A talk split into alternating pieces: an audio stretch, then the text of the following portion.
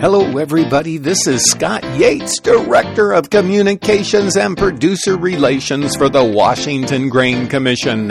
Here with episode 207 of Wheat All About It, or what I'm calling Time Flies When You're Breeding Wheat. About my conversation with Arron Carter, Washington State University's winter wheat breeder. It seems like only yesterday that Carter took over winter wheat breeding duties at WSU, but it's been 10 years. I can't believe it. More on Carter in a moment, but again, I want to remind my faithful podcast listeners that I'm winding up Wheat All About It at the end of the month. It's been a terrific four year run, and I can't thank you enough for listening. But as Pete Seeger wrote in the song Turn, Turn, Turn, to everything there is a season, and a time to every purpose under heaven. When I first met Carter, he looked more like an undergraduate than someone who had finished his PhD and was embarking on a career serving the wheat farmers of Washington. I wouldn't say he's aged as much as Lincoln during the Civil War, but the last decade has seen him lose some hair, and that which remains is starting to turn gray. Of course, he has a long way to catch up to some of us. In addition to his appearance, Carter has developed more of the gravitas you would expect of an individual who manages an important breeding program. There's a lot to be said for youthful enthusiasm and the energy it brings, but wisdom only comes with age and experience. It's exciting to think of what the 2030 version of Carter will bring to WSU's winter wheat breeding program. As is par for the course with these podcasts, I had to cut nearly as much of our conversation as I included here. When I asked what Carter most loved about his position, he said it was the relationships he had built with farmers, learning what it was they needed, and then developing a product to solve the problem. As for what he didn't like, cutting hedgerows by hand in the heat of the summer was right up there. Ask what 10 years at the helm had taught him, he said he understands much more about what is and isn't important. In 2016, Carter and spring wheat breeder Mike Pumphrey were named co-chairs of the Vogel Endowed Chair in Wheat Breeding and Genetics. Orville Vogel was a U.S. Department of Agriculture wheat breeder in Pullman beginning in the 1930s. He released the first semi-dwarf wheat variety in 1960, which revolutionized yield expectations.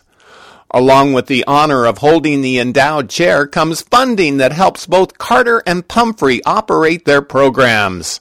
I asked Carter what it meant to be associated with the chair that was created by the Washington Grain Commission and named for the groundbreaking wheat breeder.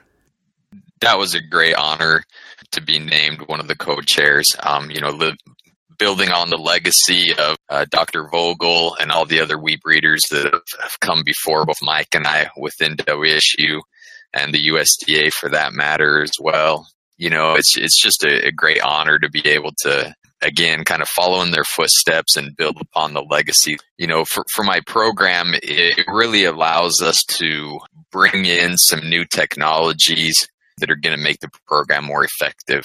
So it gives us those funds to like bring in our high throughput phenotyping to purchase some drones uh, to get some people on board that can help us with processing the images and then a lot of the work on the genetic side as well. So uh, you know genomic selection and, and making predictions of varieties and how successful they might be for different traits. You know, it takes some resources to to run your entire program through uh, genotyping and to analyze all that data. So it really allows us to take these technologies that are out there and really apply them to the program.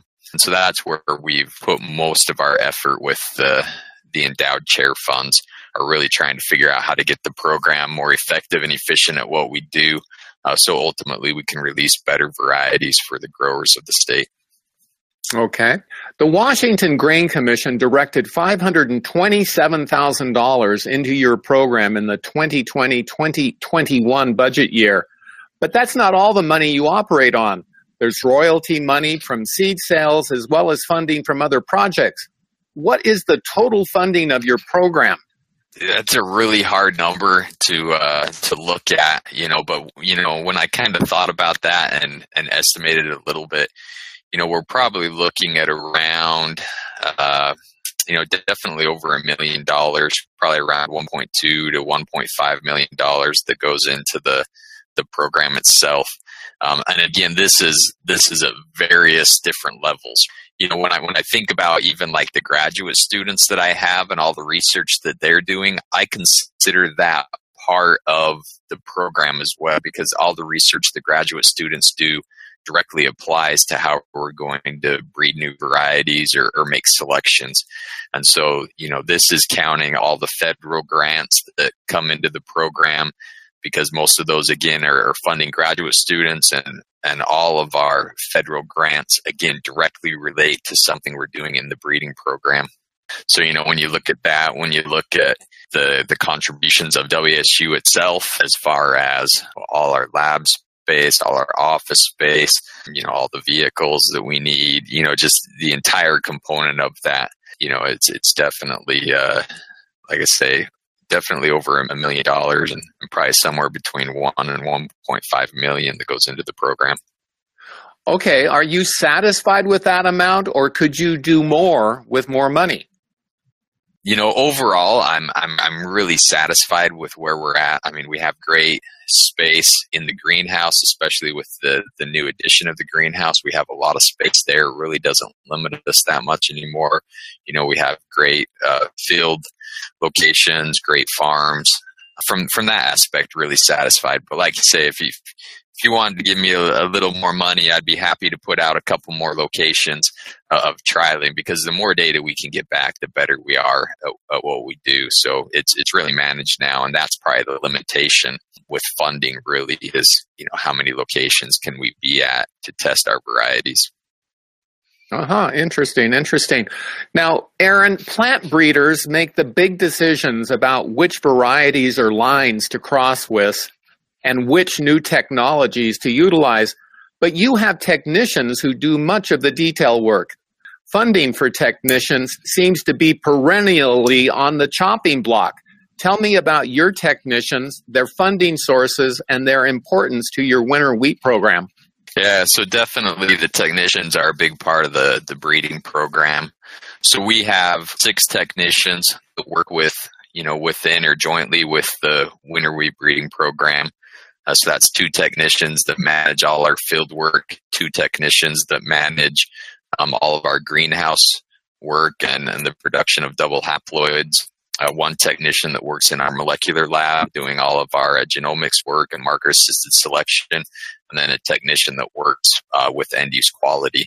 And so funding from from those mainly there comes from WSU. So WSU contributes some money to the technician that's in the the quality lab and that's shared between you know me and mike and some other researchers who submit quality samples there and then partial support for two of my research technicians. Um, and then the remaining of that funding actually comes from the washington grain commission. So as you mentioned before, that $500,000 that comes from the Washington Grain Commission, a lot of that is directed towards uh, technicians and just people to be there to, to make the crosses, to plant the seed, to, to manage those trials out in the field, to help with harvest and, you know, all those kind of duties. Again, the, re- the importance of the program is, is really hard to, to verbalize. You know, there's there's no way one person could do this. You know, if I had to get to all my locations uh, anytime. It would be difficult. You know, if I had to make all the crosses myself, difficult. If I had to run all the DNA markers, very difficult. And so it's really nice to have a team behind me that that I can trust, that I, I value the work that they do, and I trust the work that they do.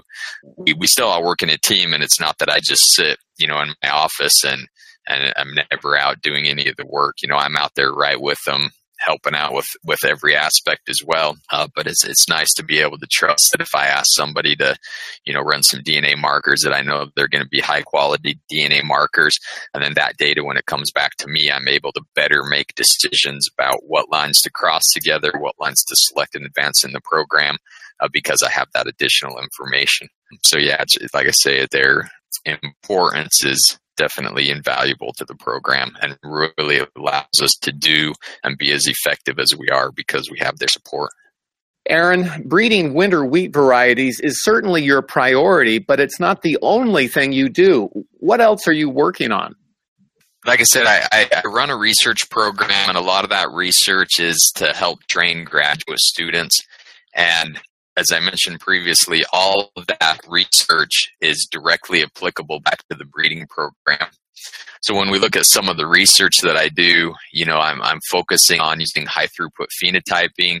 So that would be drones or sensors or whatever type of phenotyping we can do that's that's either you know typically slow you know if we can speed it up with a, with a sensor or a drone very helpful or any kind of phenotyping that that I can't see with my eye. So you know something like photosynthetic rates. I have no clue if I look at a plant how much photosynthesis is going on how much water might be in that plant. And some of these sensors can give us an idea of that. Um, so we're doing a lot of research in in that type of phenotyping and have some federal grants that help support that. And then we also focus a lot on the traits of interest to the state and to our growers and trying to identify the genetics behind those. So we look a lot at like snow mold tolerance and, and what genes are controlling snow mold so we can better select for those. Uh, looking at end use quality, you know, it's very expensive to to run all our lines through end use quality and to bake a loaf of bread on them all and to bake a cookie on them all. So we're starting to try and identify the genetics behind good baking varieties so that we can use markers to get rid of the bad varieties so we don't even have to put them through through the quality lab. And then you know stripe rust is is very important and we have a, a big focus on stripe rust as well. So those are kind of the the major areas of research that I do and as you can see they all kind of fit right in with the the breeding program as well. Like I say even though you say I kind of have a breeding program and a research program you know, in part, they're kind of one and the same. Okay, okay. Now, you recently appeared before the Washington Grain Commission, virtually, of course, where you talked about new varieties coming to market. Can you talk here about what's coming and what's in the pipeline? So we've got a few varieties that we're really excited about that are coming out. You know, all of them right now are probably with seed companies in in the registered seed production. Uh, but we've got a new soft white named Devote, um, and that's a line that's targeted to our, our low to intermediate rainfall zones of the state. Um, it's a it's a variety that does very well under under low rainfall conditions, but also can respond well if we get these periodic summer rains that we've been seeing the past couple of years. It can take advantage of, of those as well. So it's kind of that dual purpose it'll do well in in the worst of years, but will also do well if we get some of those timely rains. Um, and then on top of that, it's got all the other characteristics that you need as far as um, disease resistance. You know, stripe rust, snow mold, eye spot resistance. Also has a very good uh, uh, fusarium crown rot resistance, which a few varieties out there have. We also have a, a hard red winter wheat variety named Scorpio, and we really like this variety because it has that high end yield potential like some of the other hard reds have. But in that, we also added aluminum tolerance because we know a lot of our our soils are starting to get lower pH, and especially our no-till systems are getting low pH. So it'll fit very well into a no-till system. And then through some recent screening, we also found that it has Hessian fly resistance in it as well, which is one of the first uh, winter wheats that we've identified that has a Hessian fly resistance in it, which will also fit very well into our, our no, no-till systems. So really excited about that hard red variety. And then uh, we've released two new Clearfield varieties. Uh, one is named Piranha CL Plus, and the other is named Sockeye C Plus.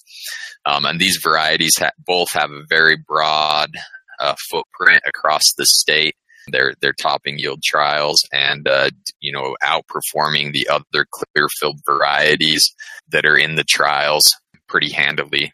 You know, we're excited about those, and then again, all the all the disease traits that are that are needed with those varieties as far as against snow mold and eye spot and uh, stripe rust resistance are, are, in those varieties. Um, you know, they look to have uh, good falling numbers with them, good cold tolerance, you know, good test weight, good end use quality. Again, kind of hitting all the different, all the different traits that we need. So we're really excited about those two varieties and the potential that they'll have uh, to displace a lot of our current Clearfield varieties. Not only are they higher yielding, but they're fixing some of the issues with some of our current varieties, uh, specifically stripe rust resistance and uh, susceptibility to eye spot. Okay, okay. Now, Arron, I talked with club wheat breeder Kim Campbell for a podcast a few months ago, and she indicated that the Clearfield technology is beginning to fail, especially in the southeastern part of the state, where weeds are becoming resistant to the chemical beyond and yet here you are releasing new Clearfield varieties. What is your thinking with regard to Clearfield varieties in the future? I think there's definitely still going to be a place for Clearfield varieties. Definitely, as you as you get the overuse of any one chemistry, you can start building up resistance, um, the weed populations. But but our hope is as we continue to provide growers with different modes of action for control, uh, different rotations, the Clearfield varieties are still going to be useful as, as you rotate into other systems or you use some other chemistry and then you want to, you know, three or four years later want to come back to beyond chemistry. So those herbicide rotations are, are important, which I think are still going to keep uh, Clearfield varieties useful in the state you know, and then again, there's still other areas where they're they're still very effective at controlling the, the weed populations that are there. So we we definitely still need them. You know, another thing that that you need sometimes is just because we've used the group two herbicides, which is where Beyond belongs, uh, you know, we've used those for so long, our soils do have a little bit of residual activity. So sometimes just by planting a clear Clearfield variety, even if you never sprayed it, you could see a yield advantage if your soils had uh, some residual in them. So there's a lot of different components of a, of a Clearfield variety that would be useful. Also, when I was talking to Kim Campbell, she told me that there is a Clearfield club variety that is coming out that you're responsible for. How is it that you're working with club wheat? The club wheat we work on really still is in partnership with with Kim Campbell there at the USDA.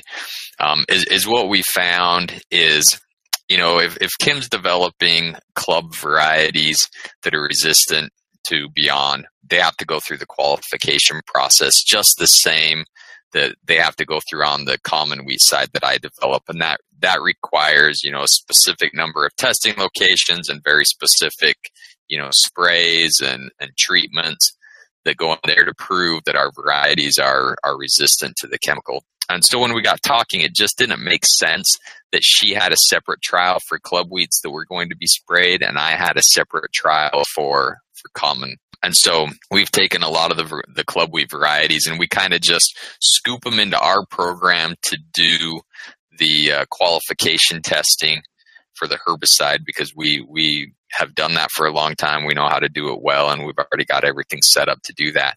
And then she maintains the, the club wheat in her just normal breeding program just to test it for superiority to make sure it hits all the other benchmarks that we're, we're shooting for. So I make sure it hits the tolerance benchmark to the chemical and she makes sure it hits every other tolerances.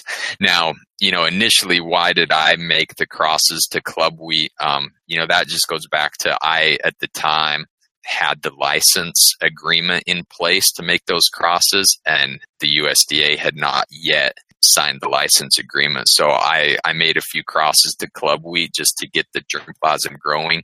And then once the USDA got the license signed, um, you know, Kim continues to make those uh, crosses now. So it was just a it was just a way to to get started in some club wheat germplasm um, while we were waiting for some of those uh, documents to get signed. Okay, okay. Now, Arron, you're also releasing varieties utilizing the coaxium wheat production system, which is different but similar to Clearfield technology, using a different herbicide. Drew Lyon has said without careful management, herbicide resistant biotypes are likely to be selected very quickly rendering the coaxium system ineffective. What are your thoughts concerning the release of varieties with this new weed technology? Yeah, so you know, I think the technology is going to be very useful in in our system still. As you mentioned earlier, we are getting our group two resistance, and this brings in another mode of action with a, a group one resistant chemistry. But yeah, you know, like with any with any system, it has to be managed well, and you know, with any overuse of any one chemical, um, you're going to start seeing resistance. And so, you know, I, I leave it to, you know, Drew and he, you know, he understands weed management and, and herbicide resistance better than I do. And so, you know, we kind of continually look to him to help us understand, you know, how we need to manage these systems, right? Because we'll, we'll be releasing, you know, coaxium varieties but what we want to do with the release of those is also help the growers understand how they need to manage those varieties. So, you know, what's going to be the best herbicide rotation with those coaxium varieties and, and how to manage them so we can get the longest life possible out of that technology, right? And that's, that's going to be helpful for everybody. At the recent WGC meeting, you spoke about an odd occurrence you saw in fall sown wheat crops of the variety Mela and Curiosity. Can you relate what you saw and what you think happened to cause it? This might be hard to describe over over a podcast too, but is is what we found was that um, some of the crowns of Mela and Curiosity had actually been pushed out of the soil and were sitting about you know an inch above the soil surface. So between the seed and where the crown actually forms, uh, there's a little stem, if you will, called a hypocotyl. So that hypocotyl is, is what kind of pushes the crown up and traditionally would sit an inch, half an inch below the soil surface. And we found this year with Mela and Curiosity in certain fields that that hypocotyl had extended so much that it, it again pushed that crown out of the soil surface so it was visible above the soil surface. The only time I had ever seen this previously was when a seed company had tried to put gibberellic acid, uh, which promotes germination onto seed to try and help the seed germinate and emerge in some of our deep planted, really dry soils. And so when they applied this gibberellic acid to curiosity, we saw the same phenomena. But like I say, I've, I've never seen it in any other year under just normal normal planting conditions except for this year in 2020 we got a lot of phone calls about it. Uh, so once i saw the fields you know i was scratching my head so i came back and sent an email to all of our colleagues here and, and started asking you know what might be going on. And the only thing that we got back was you know in talking with camille Steber with the usda you know her background is in gibberellic acid and germination. And she pointed us to a couple papers where in the laboratory, they were able to promote germination through the use of liquid smoke, which mimicked this gibberellic acid, um, also promoting germination. And so the the only thing that I've been able to think is that maybe because of all the wildfires that we were having and the smoke that was occurring uh, right around that planting time, you know, out in in the dry country where curiosity would have been planted right there, right before you know Labor Day, right after Labor Day. Uh, maybe that somehow mimicked this gibberellic acid hormone and and caused some of this to happen. But that's the only thing I've been able to put put my finger on is potentially it was that smoke that caused it there are a handful of advanced breeding technologies on the market, the most well known perhaps being the gene editing technology CRISPR Cas9. Any plans for WSU to utilize these advanced methods? You know, as these advanced methods come online, you know, there there's a lot of considerations, right? So so the first is we just have to make sure the technology works and works efficiently. And and they're still trying to really get this gene editing to work efficiently in, in some of the different crops, wheat being one of those, you know, in other crops it, it it works well.